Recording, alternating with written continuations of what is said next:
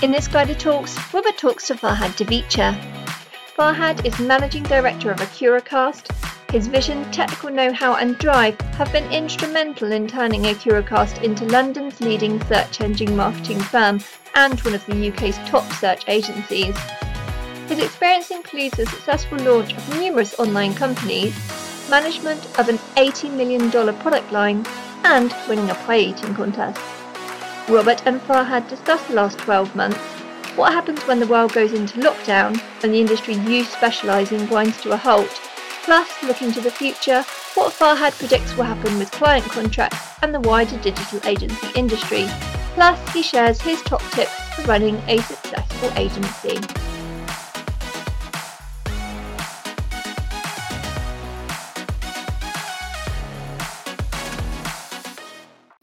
Hello and welcome to GYDA Talks. And today I am absolutely delighted, absolutely delighted to have someone with me who runs a great agency, someone who I've known now for a couple of years uh, in the name of Farhad Divecha. And he runs Accuracast. Uh, and if you don't know about Accuracast, get on there and have a little look at what Accuracast do. So without further ado, Farhad, hello and welcome.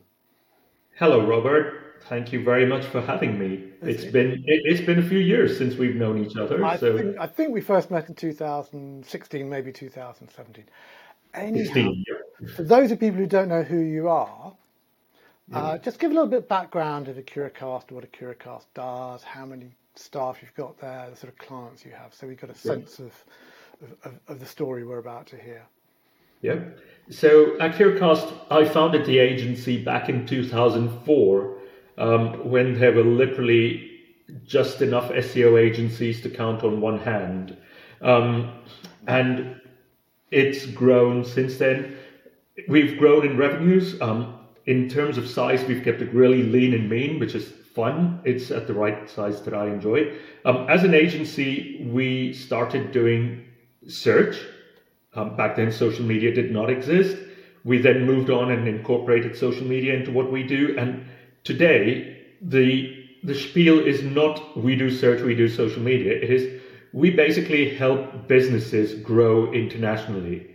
You know, so if you have a business that's doing well in one particular region and you want to start growing into say France, Germany, Spain, and the USA, you'd come to someone like us who's got the skills and know-how to help you grow internationally, and then we help you select okay, what's the right channel, what's the right medium, so on and so forth that that's where our expertise comes in. But the pain point that we're helping clients literally is, you know, how do you go from a really good, healthy business in one country, and very often it's in the UK. It could be just as often in France or in Spain or whatever.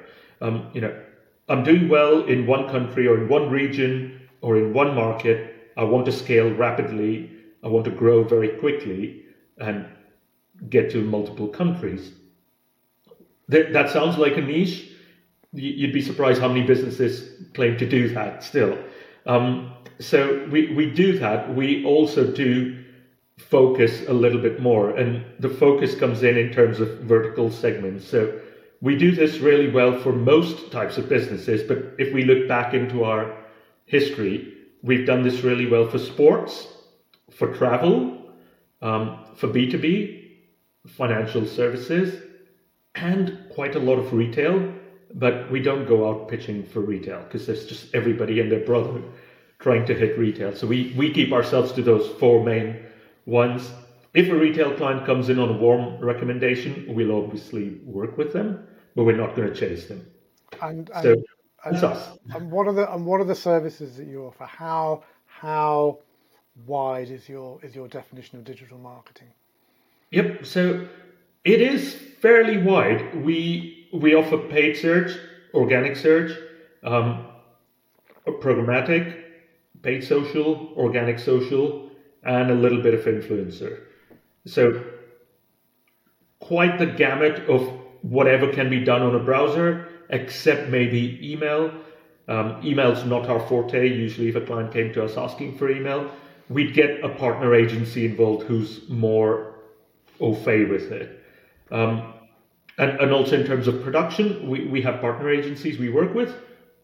We, our, our expertise is not in creative and production, but where a client wants that one stop, we can kind of bring in partner companies who work with us on a regular basis. We've known them as long as I know you, Roderick. So. okay, so so the, the the meat and two veg of this of this conversation is around uh, this this phrase, which is what happens when the world goes into lockdown and the industry you specialise in grinds to a halt. So I remember, ironically, we happened to be recording this exactly a year after uh, the UK went into yeah. lockdown. Well, people will hear this later on, but um, it's I mean, it's been uh, a remarkable. I'm not going to say those horrible words that other people use. It's been a remarkable year. Uh, things have changed a lot. What did happen to Accuracast when the world went into lockdown and the industry you specialised ground to a halt? Yeah, it, it, it, has been a very interesting year. Let, let's use an Americanism for this. Um, so, yeah, you're right. It, today, 25th of, oh, 23rd of March, is literally a year anniversary since the first official lockdowns began. And if you remember, I just said, you know, we have four industries of specialization travel, um, sports, finance, and B2B.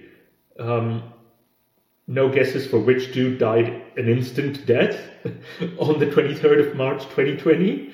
Um, and what, what, was surprising, you know, we, when this started happening, our first thing was, okay, travel's going to get killed.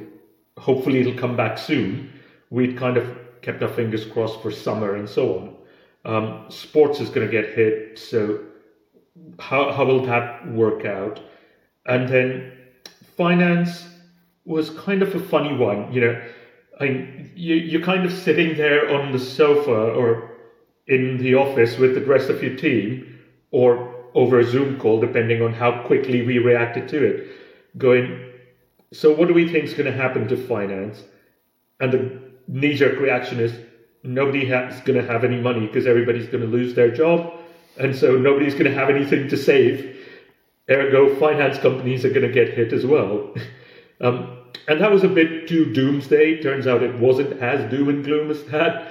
Um, and then B2B, that, that actually was a surprising one because we, we didn't expect that to be hit as badly. But what we saw was quite a, often a domino effect of company X works with travel and they've lost 50% of their business, ergo they're cutting suppliers A, B, and C, ergo this fell over and has come down. So in, in actuality, the immediate feeling was everybody just pulling the purse strings and going, nah, I'm, I'm not going to spend on anything that isn't absolutely essential. And I, I think we went into that same sort of mode initially as well, because our first, you know, knee-jerk reaction was right. What do we need to kill off straight away? What is non-essential to survival? Because who knows how long this is going to go on, right? Um, we could be foolhardy and play it out and see, you know, play the game of who's got the deepest pockets, or we could save where we can and hope that those deeper pockets last us a lot longer. Um, I remember on, on the GYDA forum, um, on the Facebook group, we had chats back and forth with companies talking about, oh, should we furlough? Should we not furlough? What's our message does furlough send across? And, and, and I must admit, you know, my first reaction was, if we don't need to, should we? Because is that going to make our clients panic? And then we thought about it and went, you know what? Actually, it, it doesn't matter because the clients, they themselves are putting people on furlough. Everyone understands what the situation is. So if you have capacity that you don't need, or if you're kind of coasting around 50% on a couple of people, maybe you bunch work together and you you come up with creative ways to make that furlough work for your team so that you're not paying for excess capacity, you're not spending money just because you have it, but at the same time, you're not letting client work suffer either. And, you know, what that meant was, yeah, as directors, we kind of got pulled back into working in the business rather than Right. working on the business at times. Um, I, I know that's your favorite phrase, Robert.